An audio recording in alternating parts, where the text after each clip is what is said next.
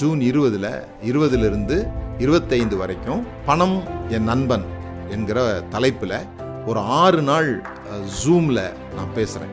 June 20, 2022 அன்னையிலிருந்து 6 நாட்களுக்கு நான் சனிக்கிழமை வரைக்கும் பணத்தை குறித்த சில முக்கியமான விஷயங்களை பேசுகிறேன். முக்கியமாக பணத்தினால் உண்டான காயங்கள், பணத்தினால் உண்டான மனத்தடைகள், மணி பிளாக்ஸ் அல்லது மணி ஊன்ஸுன்னு சொல்லுவாங்க.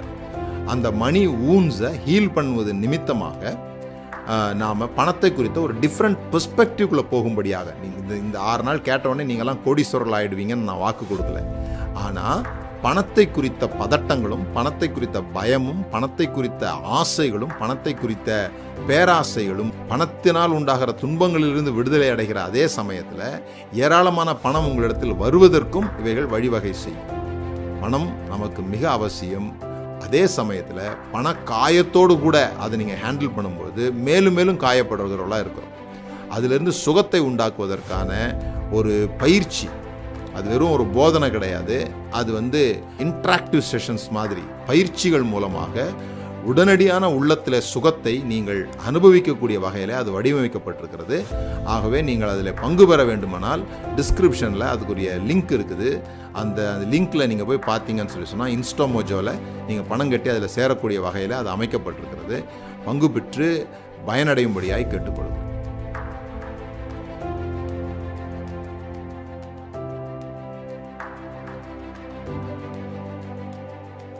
இயேசுவின் நாமத்தினால் உங்களை வாழ்த்துகிறேன். மீண்டுமாக இந்த வாரத்தில் உங்களோடு கூட அந்திகிறிஸ்துவை குறித்தும் 666 குறித்தும் பேசுவதிலே மகிழ்ச்சி.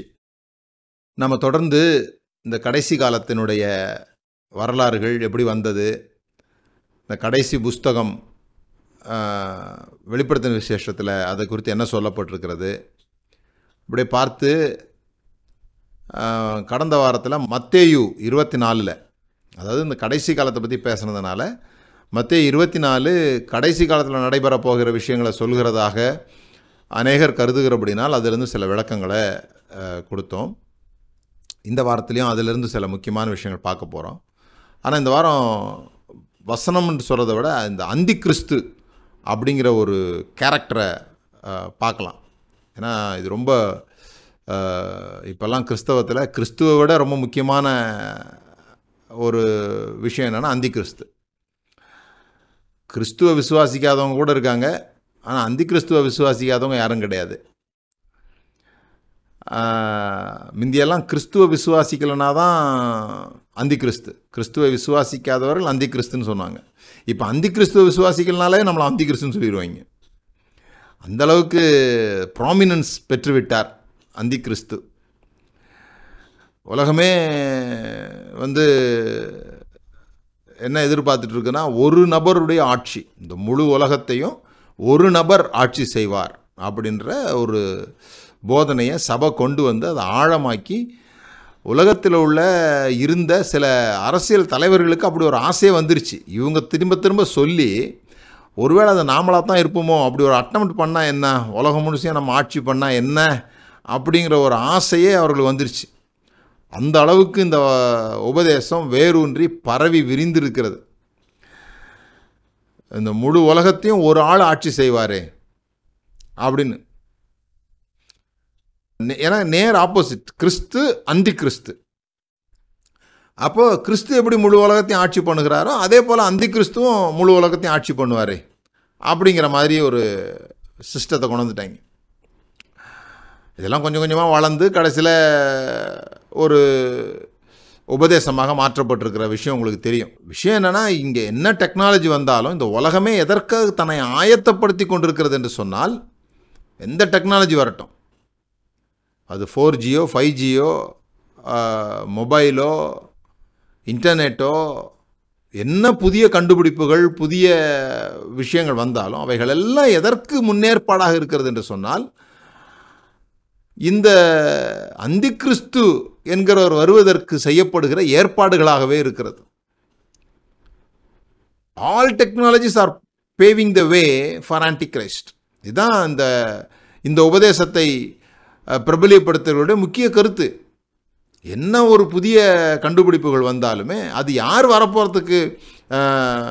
இப்போ நான் சின்ன பையனாக இருக்கும்போது இந்த டிவியை பற்றி நான் கேட்கும்போது அதான் சொன்னாங்க, டிவி வந்து அந்திகிறிஸ்து, ஏன்னா 2 பேர் செத்து கிடப்பாங்க, அதை உலகமெல்லாம் பார்ப்பாங்க, அது இதில் தான் தெரியும் அப்படின்னாங்க.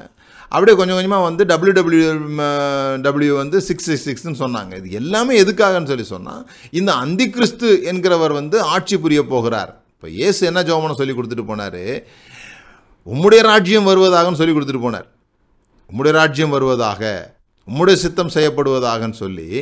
இயேசு கிறிஸ்து இங்கு ராஜாவாக வருவதற்கு வேண்டிய ஏற்பாடுகளை எல்லாம் நீங்கள் செய்யணும்னு சொல்லிட்டு போனால், நாம் என்ன சொல்கிறோம், பிசாசு வந்து அந்திகிறிஸ்துவாக வந்து இங்கே உட்கார்றதுக்கு தான் இந்த பொருட்கள்லாம் கண்டுபிடிக்கப்பட்டிருக்குதுன்னு சொல்கிறது வெட்கம், வேதனை, அவமானம்.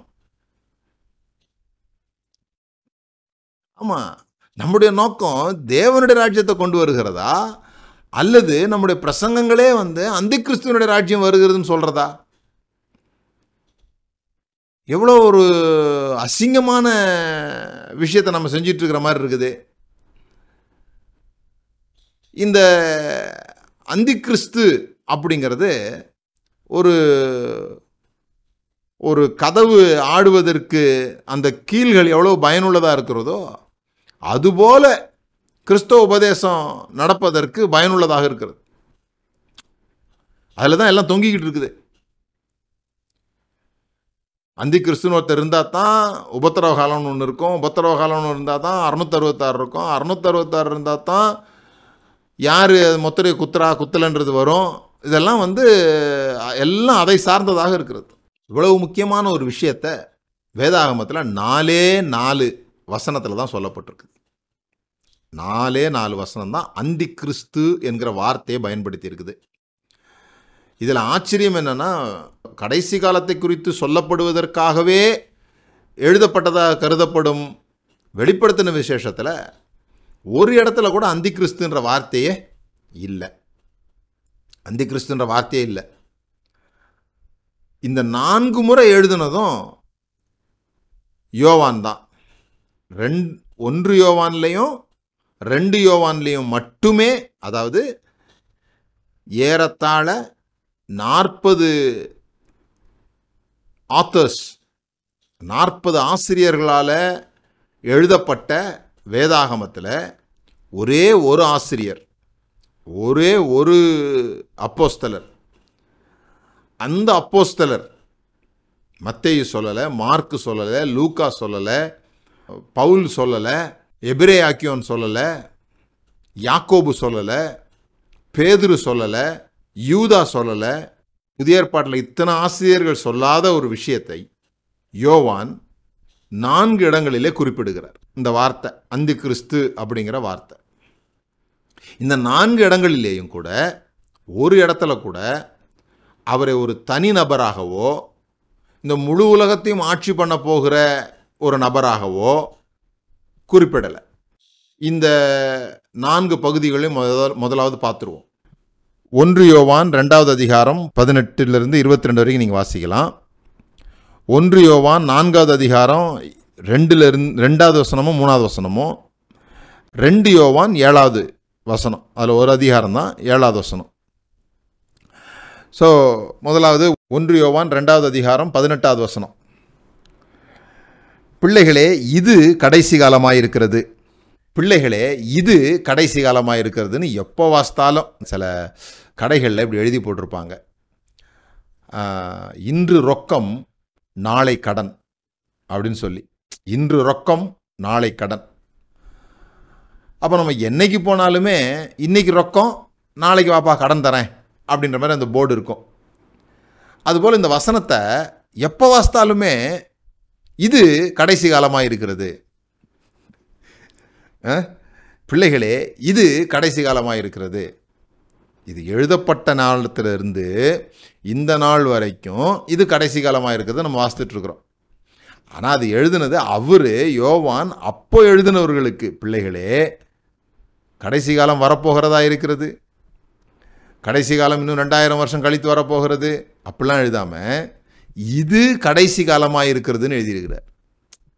அவர் வாழ்ந்த காலத்தை இது கடைசி காலமாக இருக்கிறது.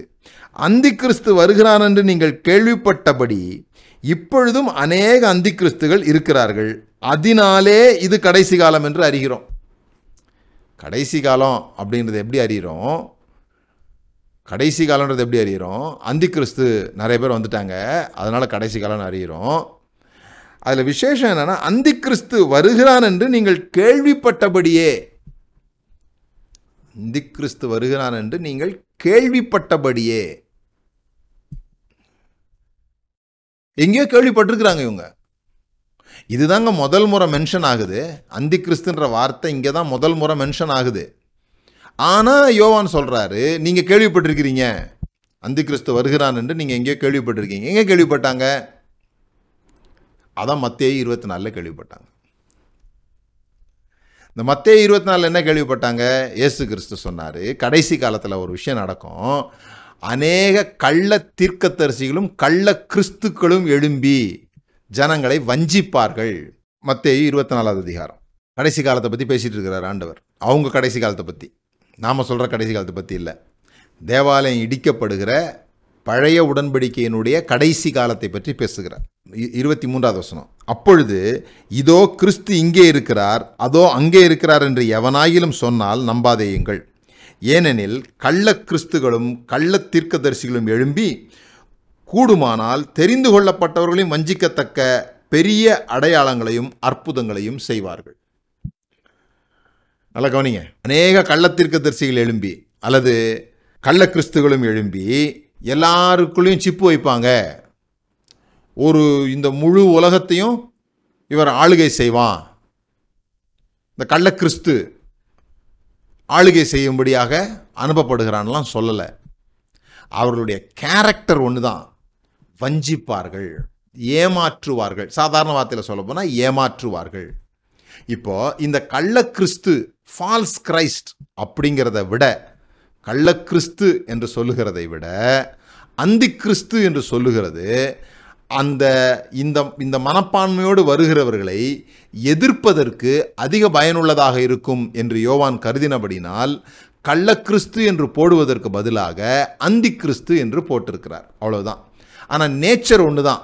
கள்ள கிறிஸ்துகளும் ஏமாற்றுகிறவர்கள், அந்தி கிறிஸ்துவும் ஏமாற்றுகிறவன். ஆன்டி கிரைஸ்ட், ஃபால்ஸ் கிரைஸ்ட் அப்படின்னு சொல்கிறத விட ஆன்டி கிரைஸ்ட்னும் போது அந்த எனிமிட்டி, அவர்களை ஏற்றுக்கொள்ளக்கூடாது, அவர்களை எதிர்க்கணும் அப்படிங்கிற உணர்வு ஜனங்களுக்குள்ளாக இன்னும் வேகமாக இருக்கும் என்பதுபடினால் இந்த வார்த்தை கையாளப்பட்டிருக்கிறது. அல்லது அவர் அங்கே என்ன போட்டிருப்பார்? கள்ள கிறிஸ்துக்கள் பிள்ளைகளே, இது கடைசி காலமாக இருக்கிறது. கள்ள கிறிஸ்து வருகிறான் என்று நீங்கள் கேள்விப்பட்டபடியே இப்பொழுது, இங்கே வருகிறான் அப்படின்னு ஒரு சிங்குலராக கொடுத்ததுனால தேலாம் போட்டாங்க டிரான்ஸ்லேஷனில். ஒரிஜினல் மேனுஸ்கிரிப்டில் அப்படி இல்லை.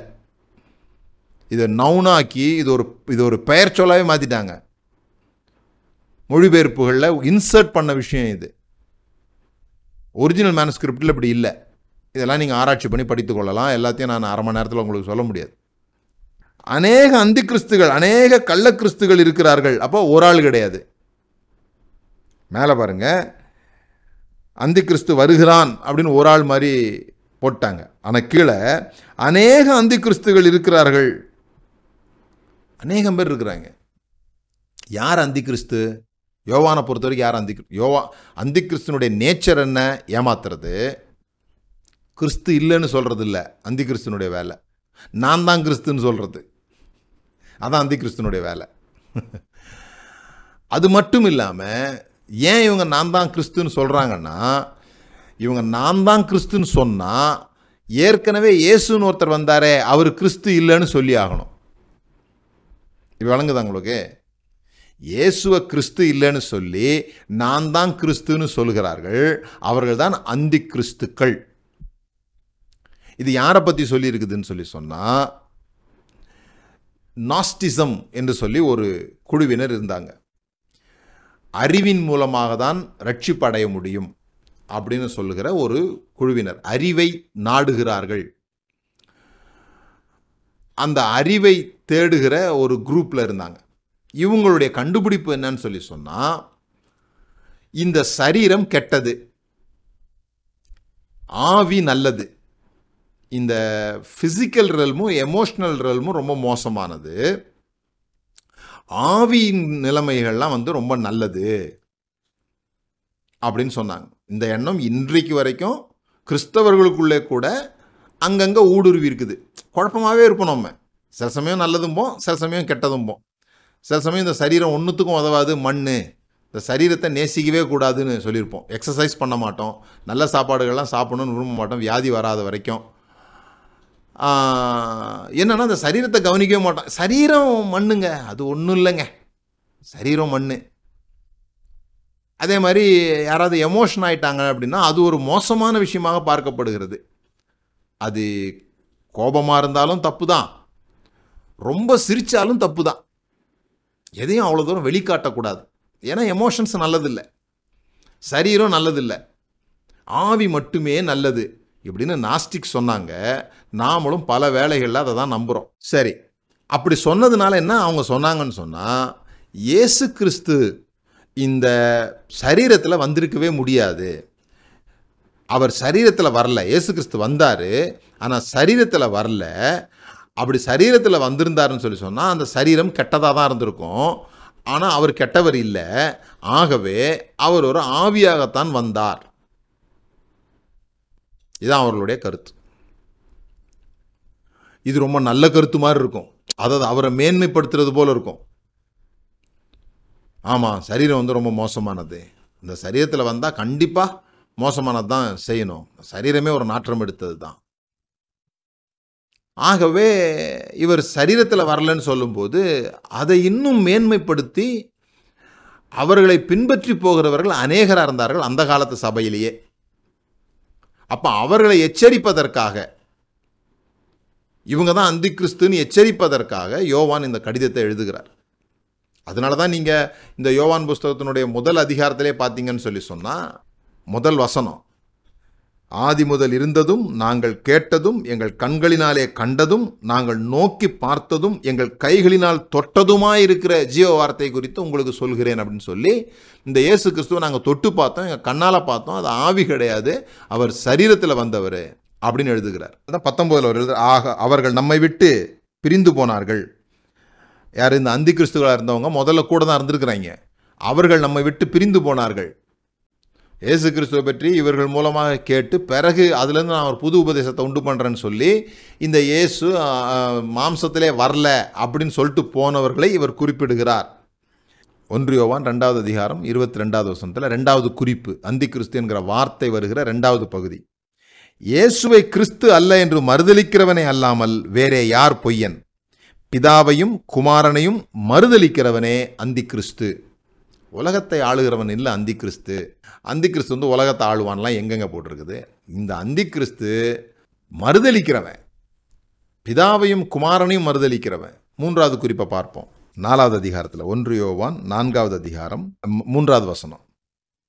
மாம்சத்தில் வந்த இயேசு கிறிஸ்துவை அறிக்கை பண்ணாத எந்த ஆவியும் தேவனால் உண்டானதல்ல. மறுபடியும் சொல்கிறேன், மாம்சத்தில் வந்த இயேசு கிறிஸ்துவை, இவங்க ஆவியில் வந்ததெல்லாம் ஒத்துக்கிறாங்க, ஆனால் மாம்சத்தில் வந்தது தான் ஒத்துக்க மாட்டேன்றாங்க. மாம்சத்தில் வந்த இயேசு கிறிஸ்துவை அறிக்கை பண்ணாத எந்த ஆவியும் தேவனால் உண்டானதல்ல, வரும் என்று நீங்கள் கேள்விப்பட்ட அந்தி கிறிஸ்துவினுடைய ஆவி அதுவே, அது இப்பொழுதும் உலகத்தில் இருக்கிறது. இனிமே அது குழந்தையாக பிறக்க வேண்டியதில்லை. நிறைய பேர் இந்த இங்கிலீஷ் படம்லாம் பார்த்தீங்கன்னா, சபை நம்பினதை விட ஹாலிவுட் வந்து இது ரொம்ப நம்பி இருக்குது. அடிக்கடி படம் எடுத்துருவாங்க. ஒரு குழந்தை பிறந்திருக்கோம், அதுக்கு பின்பக்கத்தில் 666ன்னு முத்திரையோடே பிறந்திருக்கோம், எல்லாரையும் கொண்டுகிட்டு இருக்கோம், அப்பா அம்மாவெல்லாம் கொண்டுரும், அது தூக்கிட்டு ஆலயத்துக்கு ஓடுவாங்க, அங்கே சிலுவையெல்லாம் காட்டுவாங்க, பயங்கரமாக இருக்கும். நிறையா படம் இருக்குது அது மாதிரி. இவங்கள பார்த்து அவங்க கெட்டாங்களா, அவங்கள பார்த்து இவங்க கெட்டாங்களான்னு தெரில, ஆனால் இருக்குது. இந்த 4வது அதிகாரம் 3வது வசனத்தில் யார் அந்தி கிறிஸ்துன்னு தெளிவாக சொல்லியிருக்குது. வரும் என்று நீங்கள் யாரு? மாம்சத்தில் வந்த இயேசு கிறிஸ்துவை அறிக்கை பண்ணாத எந்த ஆவியும் தேவனால் உண்டானதல்ல, வரும் என்று நீங்கள் கேள்விப்பட்ட அந்தி கிறிஸ்துவனுடைய ஆவி அதுவே, அது இப்பொழுதும் உலகத்தில் இருக்கிறது. இந்த 3 குறிப்புகள் போக இன்னொரு குறிப்பு, 2 யோவான் 7வது, அதே ரிப்பீட் பண்ணியிருக்குது. மாம்சத்தில் வந்த இயேசு கிறிஸ்துவை அறிக்கை பண்ணாத அநேக வஞ்சகர்கள் உலகத்திலே தோன்றியிருக்கிறார்கள். இப்படிப்பட்டவனே வஞ்சகனும் அந்தி கிறிஸ்துவுமாயிருக்கிறான். அல்லது கள்ளக்கிறிஸ்துவமாக இருக்கிறான். நம்ம இந்த அந்தி கிறிஸ்துன்றத எப்படி யோசித்துட்டோம்னா, நான் அப்படி நினைக்கிறேன், அந்தி கிறிஸ்து, அந்தினா கடைசி இல்லை, கடைசி அந்தி சாயும் வேளையிலே, அந்தி பொழுது, கடைசி, அப்போ கடைசி கிறிஸ்து அப்படி ஆகிட்டோமோ? கடைசி காலங்களில் கிறிஸ்துவாக வருகிறவன் அதான் அந்தி கிறிஸ்து. அந்தி கிறிஸ்துனா ஆன்டி கிரைஸ்டு, ஆன்டி AUNTY இல்லை ANTI, ஆன்டிதிசிஸ். ஆன்டினா எதிர்ப்பு, நேர் எதிரான, அந்த தன்னை காண்பித்து ஜனங்களை வஞ்சிக்கிற ஒரு குறிப்பிட்ட உபதேசத்தை, குறிப்பிட்ட சிஸ்டத்தை அவர் சொல்லுகிறார். ஒரு நபரை சொல்லவில்லை. அநேக அந்தி கிறிஸ்துகள், அநேக அந்தி கிறிஸ்துகள் இப்பொழுதே வந்திருக்கிறார்கள். இதெல்லாம் நீங்கள் திரும்ப திரும்ப வாசித்து பார்த்தீங்கன்னா இந்த 4 இடங்கள்லையும் அவர் ஒரு நபரை குறித்து சொல்லலை. நாட் அ பர்சன், அது ஒரு நவுன் இல்லை, அது ஒரு பிலீஃப் சிஸ்டம். அப்போஸ்தலர் நம்பிக்கொண்டிருந்த நம்பிக்கைக்கு நேர் எதிரடையான விஷயத்தை அவர்கள் சொன்னார்கள். இயேசு கிறிஸ்து வந்ததே முக்கியமே, இந்த மாம்சத்தில் வந்தது தான் ரொம்ப முக்கியமே, ஆனால் அவங்க அதை இல்லைன்னு சொன்னாங்க. அதை தான் நாம் புரிந்து கொள்ளணும். இன்னொரு பகுதி, முக்கியமான பகுதி, இந்த அந்தி கிறிஸ்துவை குறித்து சொல்லப்படுகிற ஒரு பகுதி எதுன்னு சொன்னால் தானியல் புஸ்தகத்திலிருந்து எடுத்து பேசுகிறாங்க. தானியல் 9வது அதிகாரத்தில், தானியல் 9வது அதிகாரம் 24வது வசனத்திலிருந்து நான் வாசிக்கிறேன். மீறுதலை தவிர்க்கிறதற்கும், பாவங்களை தொலைக்கிறதற்கும், அக்கிரமத்தை நிவர்த்தி பண்ணுகிறதற்கும், நித்திய நீதியை வருவிக்கிறதற்கும், தரிசனத்தையும் தீர்க்க தரிசனத்தையும் முத்திரிக்கிறதற்கும், மகா பரிசுத்தமுள்ளவரை அபிஷேகம் பண்ணுகிறதற்கும், உன் ஜனத்தின் மேலும் உன் பரிசுத்த நகரத்தின் மேலும் 70 வாரங்கள் செல்லும்படி குறிக்கப்பட்டிருக்கிறது. இப்பொழுது நீ அறிந்து உணர்ந்து கொள்ள வேண்டியது என்னவென்றால், எருசலேமை திரும்ப எடுப்பித்து கட்டுகிறதற்கான கட்டளை வெளிப்படுவது முதல் பிரபுவாகிய மேசியா வரும் மட்டும் 7 வாரமும் 62 வாரமும் செல்லும். அவைகளில் வீதிகளிலும் அலங்கங்களும் மறுபடியும் கட்டப்படும். ஆனாலும் இடுக்கமான காலங்களில் இப்படி ஆகும். இதெல்லாம் தான் இவங்க இந்த இடுக்கமான காலன்றத உபத்திரவ காலம் மாதிரியும், மறுபடியுமாக தேவாலயம் கட்டப்படுன்ற மாதிரியும் இந்த உபதேசங்கள் எல்லாவற்றையும் இந்த வசனங்கள்லேருந்து எடுக்கிறாங்க. அந்த 62 வாரங்களுக்கு பின்பு மேசியா சங்கரிக்கப்படுவார். ஆனாலும் தமக்காக அல்ல, நகரத்தையும் பரிசுத்த ஸ்தலத்தையும் வரப்போகிற பிரபுவின் ஜனங்கள் அழித்து போடுவார்கள். மேசியா சங்கரிக்கப்படுவார், ஆனாலும் தமக்காக அல்ல, நகரத்தையும் பரிசுத்த ஸ்தலத்தையும் வரப்போகிற பிரபுவின் ஜனங்கள் அழித்து போடுவார்கள். பிரபுவின் ஜனங்கள்னா யார்? ரோம சாம்ராஜ்யத்தினுடைய விஷயங்கள். 60 அந்த வார கணக்கு அங்கே மேசியா சங்கரிக்கப்படுகிறார். அதன் முடிவு ஜலப்பிரவாகம் போல் இருக்கும். முடிவு பரியந்தம் யுத்தமும் நாசமும் உண்டாக நியமிக்கப்பட்டது. இதெல்லாம் AD 70 குறித்து சொல்லுகிற விஷயம். இந்த 770ன்னு சொல்கிறோம்ல, 490, அதை பற்றிலாம் நான் பிறகு உங்களுக்கு விளக்கமாக படம் போட்டு சொல்ல முடியும். நாங்கள் நடத்துகிற ரீதிங்கஸ் கேம்பில் இதெல்லாம் டீட்டெயிலாக பவர் பாயிண்டில் போட்டு இந்த வருஷ கணக்கு 770னா என்ன இதெல்லாம் நம்ம வந்து சொல்கிறோம். 27வது வருஷம் தான் ரொம்ப முக்கியம். அவர் ஒரு வாரம் அளவும் அநேகருக்கு உடன்படிக்கையை உறுதிப்படுத்தி அந்த வாரம் பாதி சென்றபோது பலியையும் காணிக்கையும் ஒழிய பண்ணுவார். யார்? இது இயேசு பற்றி தானே சொல்லியிருக்கணும். இது அந்தி கிறிஸ்துன்னு சொல்கிறாங்க. இந்த 3 வாரம் வர்றதுனால அந்த வாரம் பாதி சென்றபோது, இப்போ இந்த வாரம்னா 7 நாள், 7 வருஷம், அப்போ 3 வருஷம் முடியும் போது அப்படின்னு சொல்கிறாங்க. ஆனால் இதுக்கு வேறு கணக்குகள் இருக்குது. இவங்க என்ன சொல்கிறாங்க? இந்த 3 வருஷம் உபத்திரவ காலம் அந்த நடுவில் அப்படின்னு சொல்கிறாங்க. இல்லை, அருவருப்பான சட்டைகளோட பாழாக்குகிறவன் வந்து இறங்குவான். பலியும் காணிக்கையும் ஒழிய பண்ணுவார். அப்போ அருவருப்பான சட்டைகளோட பாழாக்குறவன் வந்து இறங்குவான். நியமிக்கப்பட்டிருக்கிற நிர்மூலம் பாழாக்குறவன் மேல் தீரு மட்டும் சொரியும் என்றான். ஸோ இந்த அருவருப்பான சட்டைகளோட பாழாக்குகிறவன் வந்து இறங்குவான், இந்த கேரக்டர் தான் அந்தி கிறிஸ்து. இப்போ இவங்களுடைய ப்ரோக்ராம் எப்படின்னு சொன்னால், 3 வருட உபத்திரவ காலம் முடியும் பொழுது தேவாலயத்தில் வந்து பலியும் காணிக்க நிறுத்திடுவார். அதுக்கு முன்னால் தேவாலயம் கட்டப்பட்டு இவங்க எல்லாரும் ஒரு ஒப்பந்தம் போட்டு தேவாலயத்தை கட்டுவோம் அப்படின்னு ஒப்பந்தம் போடப்பட்டு இவரை வந்து தலைவராக ஏற்றுக்கொள்வாங்க. எல்லா நாட்டில் உள்ளவங்களும் தலைவராக ஏற்றுக்கொள்வாங்க யுத்தத்தை ஓய பண்ணுவதற்காக. அப்போது 3 வருஷம் ஆகும்போது பலி காணிக்கையெல்லாம் நிறுத்திட்டு என்ன தான் எல்லாரும் வணங்கணும்னு அவர் சொல்லுவார். யார்? இந்த பாழாக்கு அருவருப்பான சட்டைகளோட பாழாக்குகிறவன் வந்து இறங்குவான். இந்த அருவருப்பான சட்டைகளோட வந்து இறங்குகிறவன் இருக்கிறான் இல்லையா, இவனை தான் அந்திகிறிஸ்துன்னு சொல்லிகிட்டு இருக்கிறாங்க. ஏன்னா மத்திய 24 இது சொல்லியிருக்கு. மேலும் பாழாக்குகிற அருவருப்பை குறித்து தானியேல் தீர்க்கதரிசி சொல்லியிருக்கிறானே, வாசிக்கிறவன் சிந்திக்க கடவன், நீங்கள் அதை பரிசுத்த ஸ்தலத்திலே நிற்க காணும்போது யூதாயாவில் இருக்கிறவர்கள் மலைகளுக்கு ஓடி போக கடவர்கள். இங்கே பாழாக்கும் அருவருப்பை குறித்து, பாழாக்கும் அருவருப்போட சட்டைகளோட வந்து இறங்குகிறவன் யாருன்னு அங்கே சொல்லியிருக்குதா? அவன் வந்து இறங்கும் போது தான் இதெல்லாம் நடக்கும்னு சொல்லியிருக்குதா? இங்கேயும் இயேசு சொல்லியிருக்கிறாரா? இப்போ இதெல்லாம் நம்ம அந்திகிறிஸ்துக்கு நேராக நம்மளை வழி நடத்துகிற வசனங்களாக மாறிப்போச்சு. பாழாக்குகிற அருவருப்பை குறித்து தானியேல் தீர்க்கதரிசி சொல்லியிருக்கிறானே, வாசிக்கிறவன் சிந்திக்க கடவன், வாசிக்கிறவன் சிந்திக்க கடவன், நீங்கள் அதை பரிசுத்த ஸ்தலத்தில் நிற்க காணும்போது. வாசிக்கிறவன்னா மத்தேயை வாசிக்கிறவன் இல்லை, அதை பற்றி சொல்ல, தானியேலை வாசிக்கிறத பற்றி சொல்லியிருக்குது. தானியேலை வாசிக்கிறவன் சிந்திக்க கடவன், நீங்கள் அதை பரிசுத்த ஸ்தலத்தில் நிற்க காணும் பொழுது. பரிசுத்தலம்னா என்ன? தேவாலயம். தேவாலயத்தில் இந்த தானியேல் தீர்க்கதரிசி சொன்ன பாழாக்குகிற அருவருப்பு வரும்பொழுது யூதாயாவில் இருக்கிறவர்கள் மலைகளுக்கு ஓடி போக கடவர்கள். மற்றவங்கெல்லாம் எங்கே போகணும்னு தெரில. தமிழ்நாட்டில் இருக்கவங்க எங்கே போகணும், இந்தியாவில் இருக்க எங்கே போகணும்னு சொல்லலை. யூதாயாவில் இருக்கிறவர்கள், இன்னும் சமாரியாவில் இருக்கிறவங்க எங்கே போகணுன்னு கூட சொல்லலை. எருசலேமில் இருக்கவங்க எங்கே போகணுன்னு சொல்லலை. யூதாயாவில் இருக்கிறவர்கள் மலைகளுக்கு ஓடி போக கடவர்கள். அப்போது இந்த பாழாக்குகிற அருவருப்புனா என்ன? இது வந்து இறங்கும்போது மலைகளுக்கு ஓடி போகணும்னு சொல்கிறாரே அப்படிங்கிறத லூக்கா இன்னும் கொஞ்சம் தெளிவாக எழுதுகிறார். லூக்கா 21 அதிகாரம் 20வது வசனத்தை வாசிக்கிறேன். எருசலேம் சேனைகளால் சூழப்பட்டிருப்பதை நீங்கள் காணும் பொழுது அதன் அழிவு சமீபமாயிற்றென்று அறியுங்கள். அப்பொழுது யூதேயாவில் இருக்கிறவர்கள் மலைகளுக்கு ஓடிப்போகவும், எருசலேமில் இருக்கிறவர்கள் வெளியே புறப்படவும், நாட்டுப்புறங்களில் இருக்கிறவர்கள் நகரத்தில் பிரவேசியாமல் இருக்கவும் கடவர்கள். எப்போ? எருசலேம் சேனைகளால் சூழப்பட்டிருக்கும். மத்தேயு சொல்கிறாரு, தானியேல் சொன்னாரே, அந்த பாழாக்குகிற அருவருப்பு வந்து இறங்கும்போது யூதாயாவில் இருக்க எங்கே போயிடணும்? மலைகளுக்கு ஓடி போயிடணும்னு சொல்கிறார். இப்போ இவர் இன்னும் கொஞ்சம் டீட்டெயிலாக சொல்கிறாரு. எப்போ மலைகளுக்கு ஓடி போகணுமா? எருசலேம் சேனைகளால் சூழப்பட்டிருப்பதை காணும் பொழுது அதன் அழிவு சமீபமாயிற்று என்று அறியுங்கள். அப்பொழுது யூதாயாவில் இருக்கிறவர்கள் மலைகளுக்கு ஓடி போக கடவர்கள். என்ன அருவருப்பு? இவர்களுக்கு விருத்த சேதனம் இல்லாதவர்கள் அருவருப்பானவர்கள், ரோம போர்ச்சேவகர்கள் அருவருப்பானவர்கள், அவர்கள் தங்கள் காலணிகளோடு விருத்த சேதனம் இல்லாதவர்கள். இந்த தேவாலயத்துக்குள்ளே நுழைகிறத பற்றி தான் சொல்லியிருக்குது, அந்திகிறிஸ்துவை பற்றி சொல்லலை. இந்த பாழாக்குகிற அருவருப்பு என்பது அந்திகிறிஸ்து அல்ல.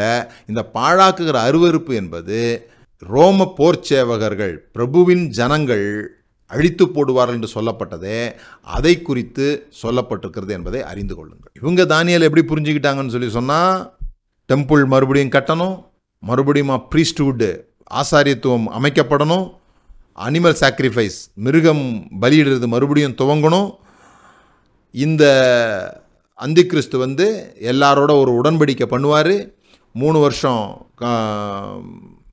சமாதானம் இருக்கும், மறுபடியும் அந்த 3 வருஷம் முடியும் பொழுது தன்னை ராஜா தெய்வமாக கொள்ளுவார், ஆகவே ஜனங்கள் எதிர்ப்பார்கள் என்கிற ஒரு கருத்தை தானியேலில் புகுத்தப்பட்டிருக்குது. ஆனால் தானியேல் அந்திகிறிஸ்துவை பற்றி சொல்லப்பட்டது அல்ல, தானியேல் மேசியாவை பற்றி சொல்லப்பட்டிருக்குது. மேசியா அபிஷேகம் பண்ணப்பட்டவர்னு திரும்ப திரும்ப சொல்லுது. மேசியா சங்கரிக்கப்படுவார்.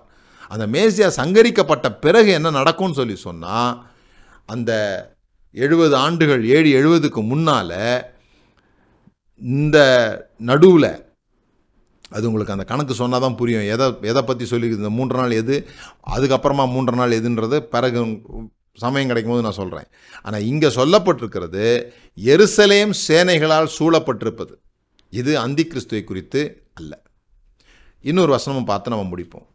2 தெசலோனிக்கேர் 2வது அதிகாரம் இதில் 3வது வசனத்தில், பாவ மனுஷன் கேட்டின் மகனாகிய பாவ மனுஷன் வெளிப்பட்டால் ஒழிய அந்த நாள் வராது அப்படின்னு ஒரு வார்த்தை வந்திருக்கு.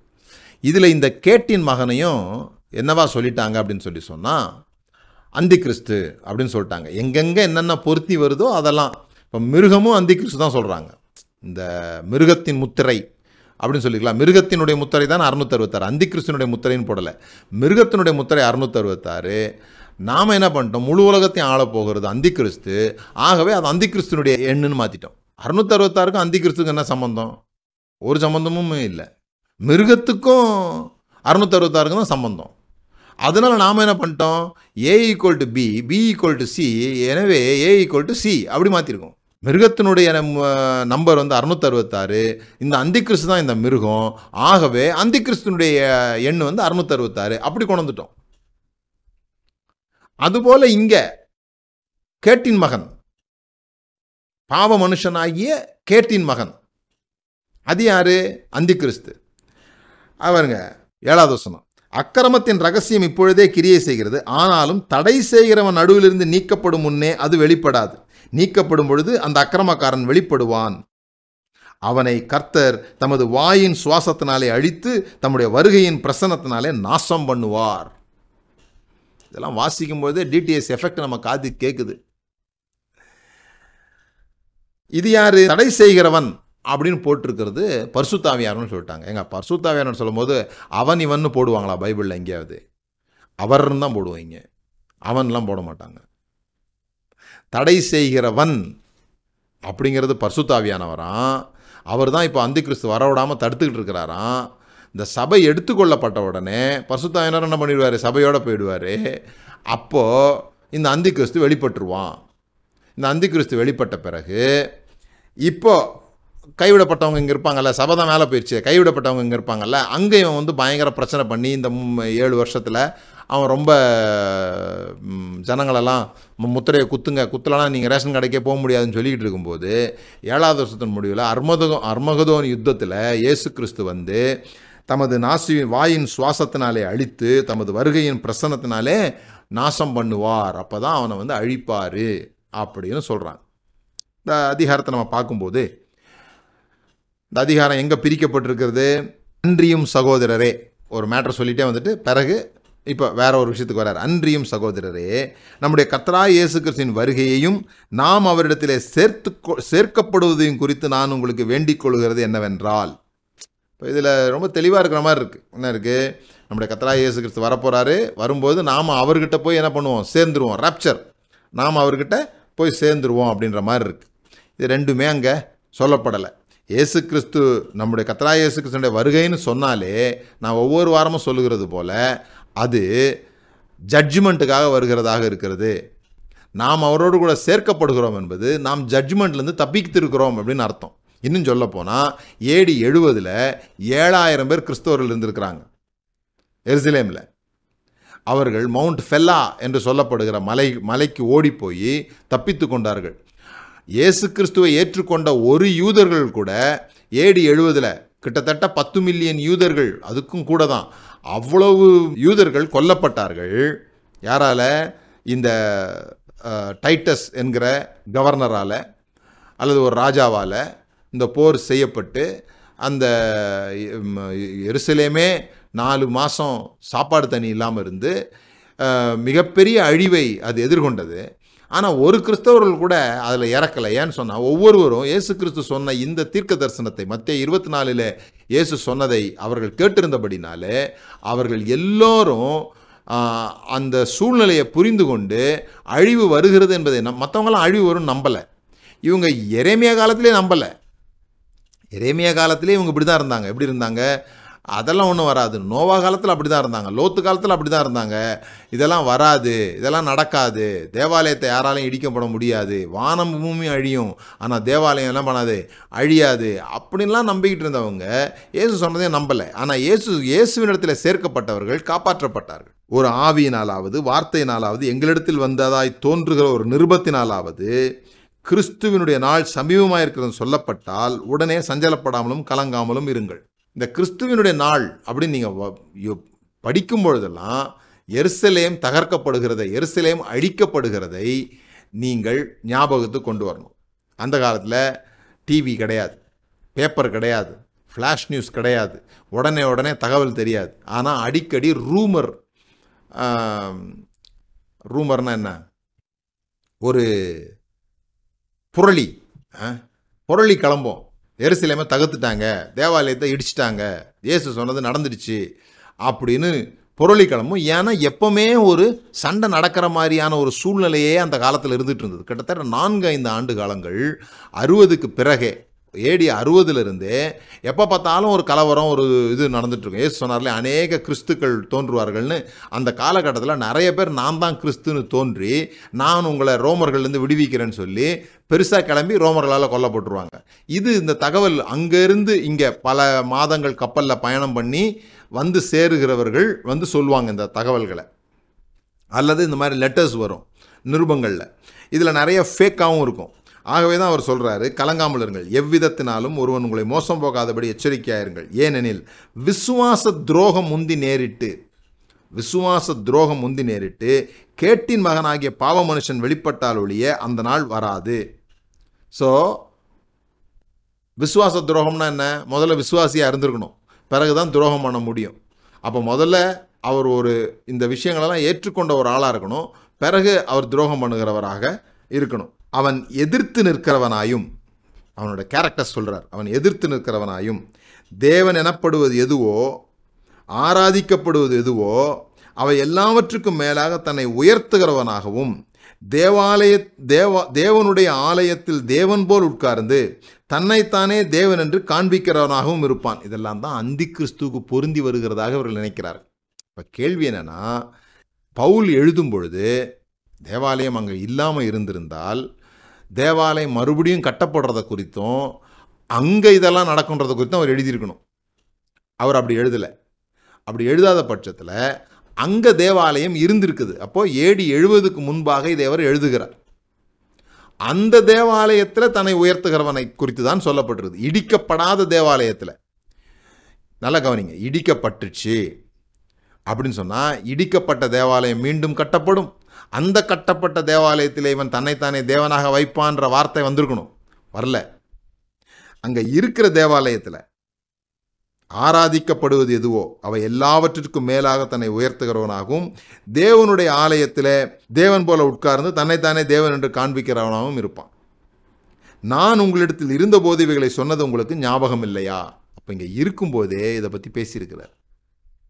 வரப்போகிறத பற்றி இல்லை, நடந்துக்கிட்டு இருக்கிறத பற்றி பேசியிருக்கிறார். இது மாதிரிலாம் நடந்துகிட்ருக்குது, இப்படிலாம் நடக்க போகுது அப்படின்னு சொல்லி.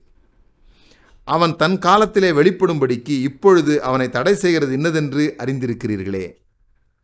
அக்கிரமத்தின் ரகசியம் இப்பொழுதே கிரியை செய்கிறது. கொஞ்சம் கொஞ்சமாக நடந்துக்கிட்டு இருக்குது. இதை எழுதும்போது, இந்த லெட்டரை எழுதும்போது அந்த அக்கிரமத்தின் ரகசியம் நடக்க ஆரம்பிச்சிருச்சு.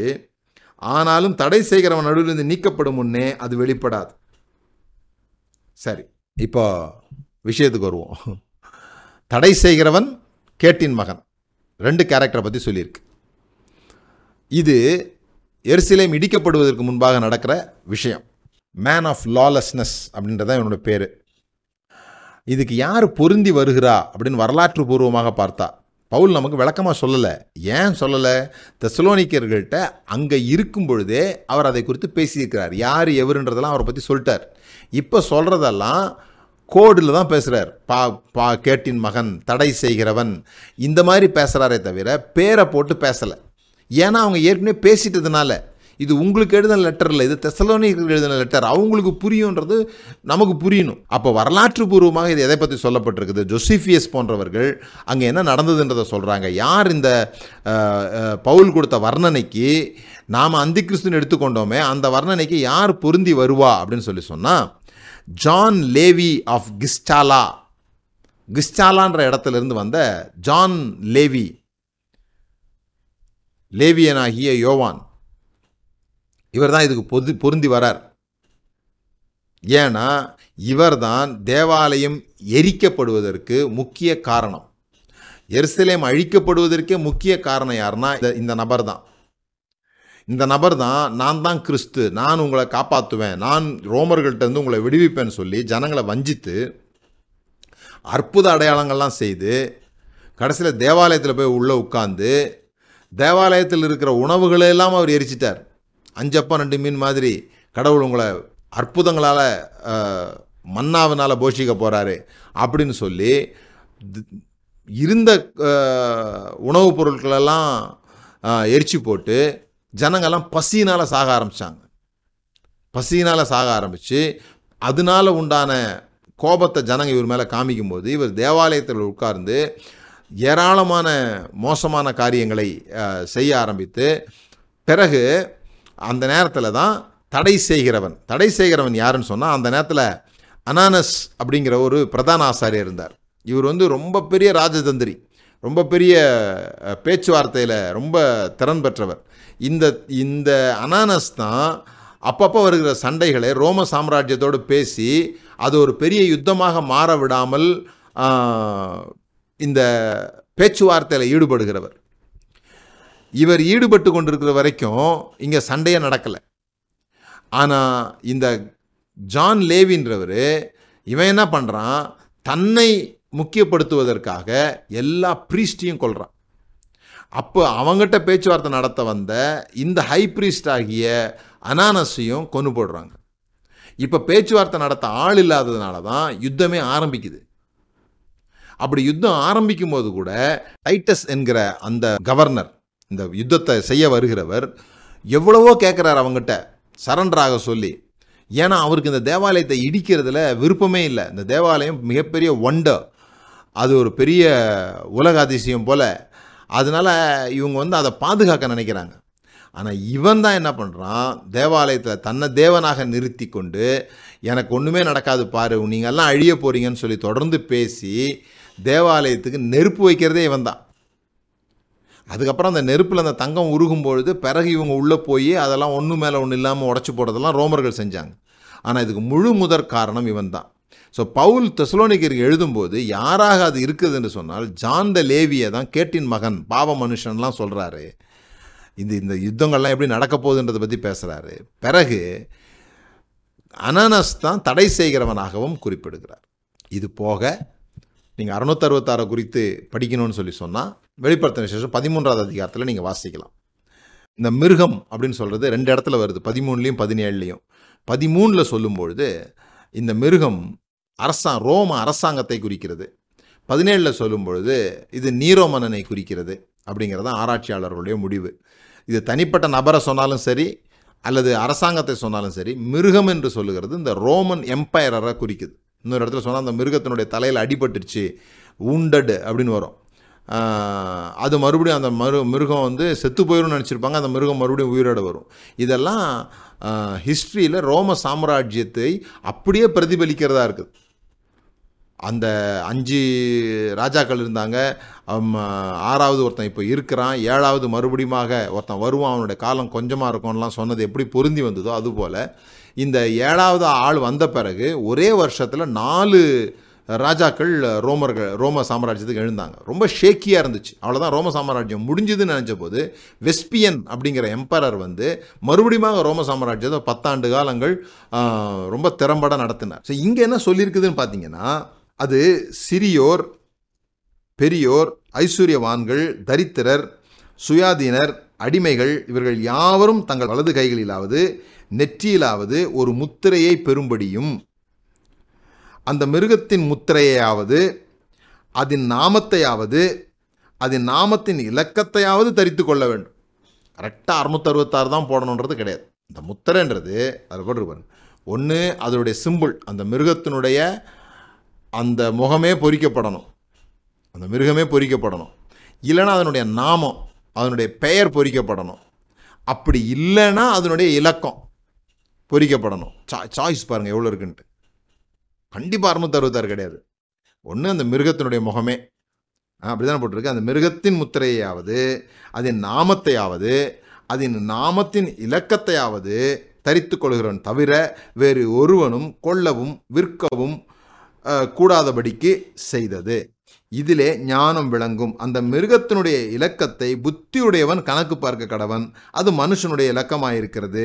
அதனுடைய இலக்கம், அதாவது கணக்கு பார்க்க கடவன் சொல்லிட்டு அவர் சொல்கிறார் அது 666. இந்த 666 ரொம்ப பெரிய வேடிக்கை. இந்த Reagan, Nancy Reagan, Ronald Reagan சொல்லிட்டு அமெரிக்க ஜனாதிபதி பதவி ஏற்றுறாங்க பாருங்கள். அவங்க பதவி ஏற்று ஒரு வீட்டுக்கு போகிறாங்க, அவங்க வேற ஒரு இடத்துக்கு போகிறாங்க. அப்படி போகும்போது அந்த இடத்தினுடைய அட்ரஸ், அவங்க வீட்டினுடைய அட்ரஸ் 666ன்னு இருந்துச்சு. அதனால அவங்க என்ன பண்ணிட்டாங்க, அது வேண்டான்னு சொல்லி 668 மாற்றிட்டாங்க. அதை அந்த மாதிரி மெக்சிகோவில் ஒரு யூஎஸ் ரோடு, மெக்சிகோ கனெக்ட் பண்ணுற ரோடுக்கு பேர் 666 இருந்துச்சு. அதை பெரிய பிரச்சனை பண்ணி அந்த ரோட்டுக்கு பேரை 680 மாற்றினாங்க. அப்படி மாற்றும் போது அவர் ஒருத்தர் சொல்கிறார், அங்கே இருக்கிற எம்பி, இவ்வளோ நாள் சாத்தான் இந்த ரோட்டில் இருந்தான், இப்போ சாத்தானை விரட்டியாச்சுன்னு சொல்லிட்டு.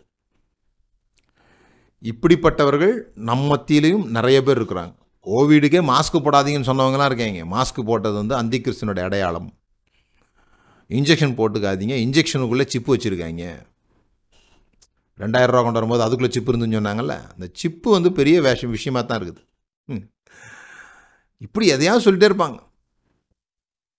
அங்கே என்ன சொல்லியிருக்குது, கொள்ளவும் விற்கவும் கூடாது. இப்போ நம்ம எடுத்துக்கொள்ளப்பட்டுட்டோம், சில பேர் கைவிடப்பட்டாங்க, அல்லது நம்ம கைவிடப்பட்டுட்டோம் வச்சுப்போமே, நம்பலை, இதெல்லாம் நம்பலை, நம்ம கைவிடப்பட்டுட்டோம். கைவிடப்பட்ட பிறகு எதுக்கு இந்த 666 வாங்கணும்? இப்போ இவ்வளோ நாளாவது நான் வந்து இப்படிலாம் பிரசங்கம் பண்ணிகிட்ருக்கேன், ரகசிய வருகை இல்லைன்னு சொல்லிட்டு இருக்கிறேன்னு சொல்கிறீங்கன்னு வச்சுப்போமே, நான் கைவிடப்பட்டேன்.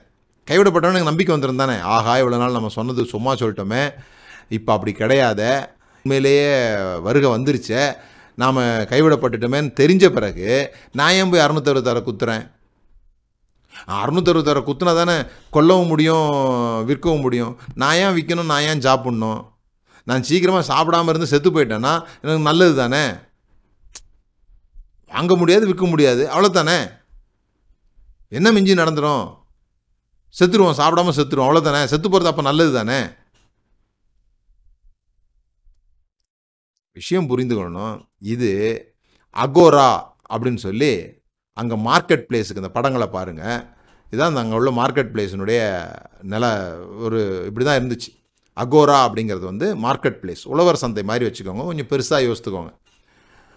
பெரிய இடம், இந்த அண்ணாச்சி கடைலாம் கிடையாது, பக்கத்தில் முட்டாய் கடை, நீங்கள் என்ன வேணால் போய் வாங்கிக்கலாம் அப்படின்லாம் கிடையாது. அந்த காலங்களில் வாரச்சந்தை அந்த மாதிரி தான் கூடுவாங்க, அல்லது இந்த மாதிரி ஒரு மார்க்கெட் பிளேஸ் இருக்கும், அங்கே தான் வந்து எல்லாத்தையும் வாங்கணும். அப்படி வாங்க வரும்போது வெறும் மார்க்கெட் மட்டும் கிடையாது, எல்லா விதமான பிஸ்னஸும் அங்கே தான் நடக்கும்.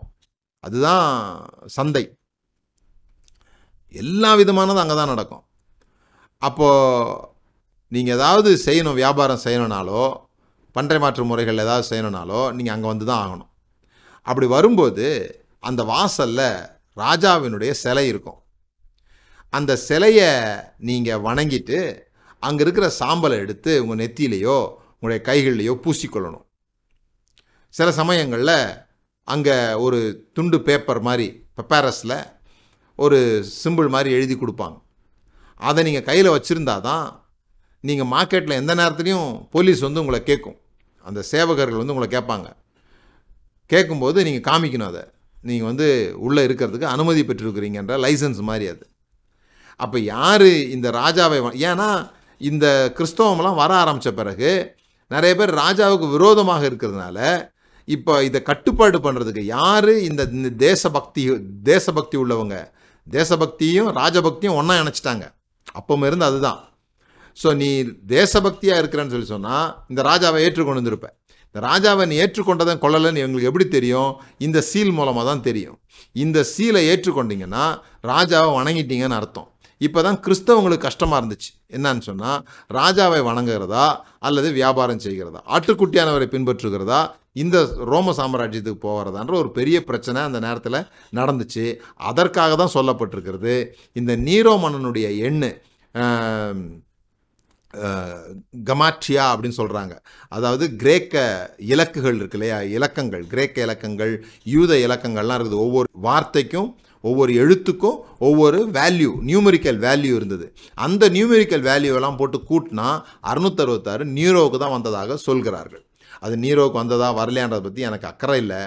ஏன்னு சொன்னால் எதையாவது நீங்கள் போட்டு எதையாவது ஒரு மெத்தடில் என் பேரை கூட நீங்கள் 666 ஆக்க முடியும். வெறும் ஃபீலிக்ஸ்ன்னு நீங்கள் போட்டு 666 வரலன்னா என் முழு பேரை போட்டு நீங்கள் 666 ஆக்கிக்கலாம். அப்படியும் 666 வரலன்னா நீங்கள் இனிஷியலோட சேர்த்து போட்டு நீங்கள் 666 ஆக்கிக்கலாம். அப்படியும் உங்களுக்கு 666 வரலன்னா இது கூட இத்தனையை கூட்டணும், இந்த நம்பருக்கு வந்து இத்தனை வேல்யூ வந்து அதிகம், ஏதாவது ஒரு ஃபார்முலாவை சொல்லி 666 நீ எதை வேணால் கொண்டு வரலாம். ஆகவே 666க்கும் பயப்படாதீங்க, அந்திகிறிஸ்துக்கும் பயப்படாதீங்க, இவைகளெல்லாம் ஏற்கனவே முடிந்து போய்விட்டது. அந்திகிறிஸ்து என்பது இப்பொழுதும் இருக்கிறது. ஒவ்வொரு கிறிஸ்துவுக்கு விரோதமான பிலீஃப் சிஸ்டமும் அந்திகிறிஸ்து என்று சொல்ல முடியும். ஸோ ஒரு அந்திகிறிஸ்து வரப்போகிறாரு, அவர் முழு உலகத்தையும் ஆள போகிறாரு, 666 குத்த போகிறாங்க, இதிலேயே நீங்கள் வாழ்க்கையை ஓட்டாமல் அந்திகிறிஸ்துவுக்கு ஆயத்தமாகாதிருங்கள், கிறிஸ்துவுக்கு ஆயத்தமாகுங்கள். கிறிஸ்து இந்த பூமிக்கு வரும்பொழுது, அவர் தம்முடைய 2ஆம் வருகையில் ராஜாவாக அவர் இங்கு வரும்பொழுது, இந்த பூமி அவருடையதாக இருக்கணும். உங்களுடைய ராஜ்யம் வருவதாக, உங்களுடைய ராஜ்யம் வருவதாக. ஏன் உங்களுடைய ராஜ்யம் வரணும்? அவர் ராஜாவாக வந்து அமரும் பொழுது இந்த பூமியே அவருடையதாக இருக்கணும். இதுதான் நம்முடைய நோக்கம். அவருடையதுன்னு சொன்னால் அவர் என்னமோ அரசியல் தலைவராகவும் நம்மெல்லாம் கிறிஸ்தவ தேசமாக தேசங்களை மாற்றுறதும் கிடையாது. மக்கள், மக்களுடைய மனங்கள், இதை தான் தேவன் விரும்புகிறார். இதை தான் நீங்களும் விரும்ப வேண்டும். இதை குறித்து தான் நாம் தொடர்ந்து பேச வேண்டும். நம்ம ஜெபம் பண்ணுவோம். பிதாவே, இயேசுவின் நாமத்தினால இந்த அந்திகிறிஸ்து 666 கேட்டின் மகன் போன்ற காரியங்களை தவறாக புரிந்து கொண்டு எங்கள் இருதயங்கள் பயங்களால் நிறைந்திருந்தது. இப்பொழுது அவைகளிலிருந்து எங்களுக்கு விடுதலை உண்டாகிறதுக்காக ஸ்தோத்திரம். எங்களுடைய சக்திகளை, எங்களுடைய கரிசனைகளை, எங்களுடைய ஆற்றல்களை தவறான இடத்துல தவறான காரியங்களுக்கு பலம் செலவிடாமல் இது எல்லாவற்றையும் உம்முடைய ராஜ்யத்தின் வருகைக்காக நீர் விரும்புகிறது போன்று இந்த பூமியிலே ஒரு ராஜ்யம் உருவாவதற்கு, நீதியும் சமாதானமும் பரிசுத்தாவினால் உண்டான சந்தோஷமும் நிறைந்த ஒரு ராஜ்யத்தை இந்த இடத்துல உண்டாவதற்கு, அந்த ஆவிக்குரிய ராஜ்யத்தை கட்டுவதற்கு நீர் எங்களை பயன்படுத்தும்படியாக நாங்கள் ஜெபிக்கிறோம். நாங்கள் விடுதலை அடைந்தவர்களாக, இளைப்பாறுதலுடையவர்களாக, போராட்டம் இல்லாதவர்களாக, பயம் இல்லாதவர்களாக உம்முடைய ராஜ்யத்துக்கான காரியங்களை செய்ய எங்களை பலப்படுத்தும் என்று ஜெபிக்கிறோம். இயேசுவின் நாமத்தினால் பிதாவே, ஆமன். எங்கள் பிரசங்கங்கள் மூலமாக நீங்கள் ஆசீர்வதிக்கப்பட்டீர்கள் என்றால் உங்கள் காணிக்கைகளை நாங்கள் வரவேற்கிறோம். அதன் நிமித்தமாக இன்னும் அநேகருக்கு நாங்கள் ஆசீர்வாதமாக இருக்க முடியும். ஆகவே உங்களுடைய தாராளமான காணிக்கைகளை அனுப்பும்படி கேட்டுக்கொள்கிறோம். என்னுடைய புஸ்தகங்கள் 7-8 புஸ்தகங்கள் இருக்கிறது, நான் எழுதின புஸ்தகங்கள். அந்த புஸ்தகங்கள் தேவைப்படுவோர் இந்த நம்பருக்கு நீங்கள் தொடர்பு கொண்டு அந்த புஸ்தகங்களை நீங்கள் பெற்று வாசிக்கலாம். குறிப்பாக பணத்தை குறித்து நீங்கள் படிக்க வேண்டும் என்றால் கடன் இல்லாத வாழ்க்கை செழித்திருங்கள் என்ற புஸ்தகம் இருக்கிறது. ஜபத்தை குறித்து நீங்கள் தெரிந்து கொள்ள விரும்பினால் அந்நிய பாஷன் அவசியங்கள், வல்லமையாக ஜபிக்க வாருங்கள் என்ற புஸ்தகம் இருக்கிறது. வெற்றியை நீங்கள் விரும்பினால் வெற்றியின் திறவுகோல், சாதிப்பதற்கான சாவிகள் என்கிற புஸ்தகம் இருக்கிறது. நீங்கள் ஆண்டவரை குறித்து அறிந்து கொள்ள, உங்களை குறித்து அறிந்து கொள்ள விரும்பினால் நீங்கள் தேவனுக்கு பிரியமானவர்கள், நீதிமான் யார் போன்ற புஸ்தகங்கள் இருக்கிறது. ஜபத்தை பற்றிய புஸ்தகம் ஆங்கிலத்தில் இருக்கிறது, அது அமேசான்லையும் உங்களுக்கு கிடைக்கும். நீங்கள் எங்களை தொடர்பு கொள்ளாமலே நீங்களே அதை பெற்றுக்கொள்ள முடியும். எவ்விதத்திலாவது நீங்கள் உங்களுடைய சிந்தையிலே மறுரூபப்பட விரும்பினால் இவைகளை பெற்று பயன்பெறும்படியாய் கேட்கிறோம்.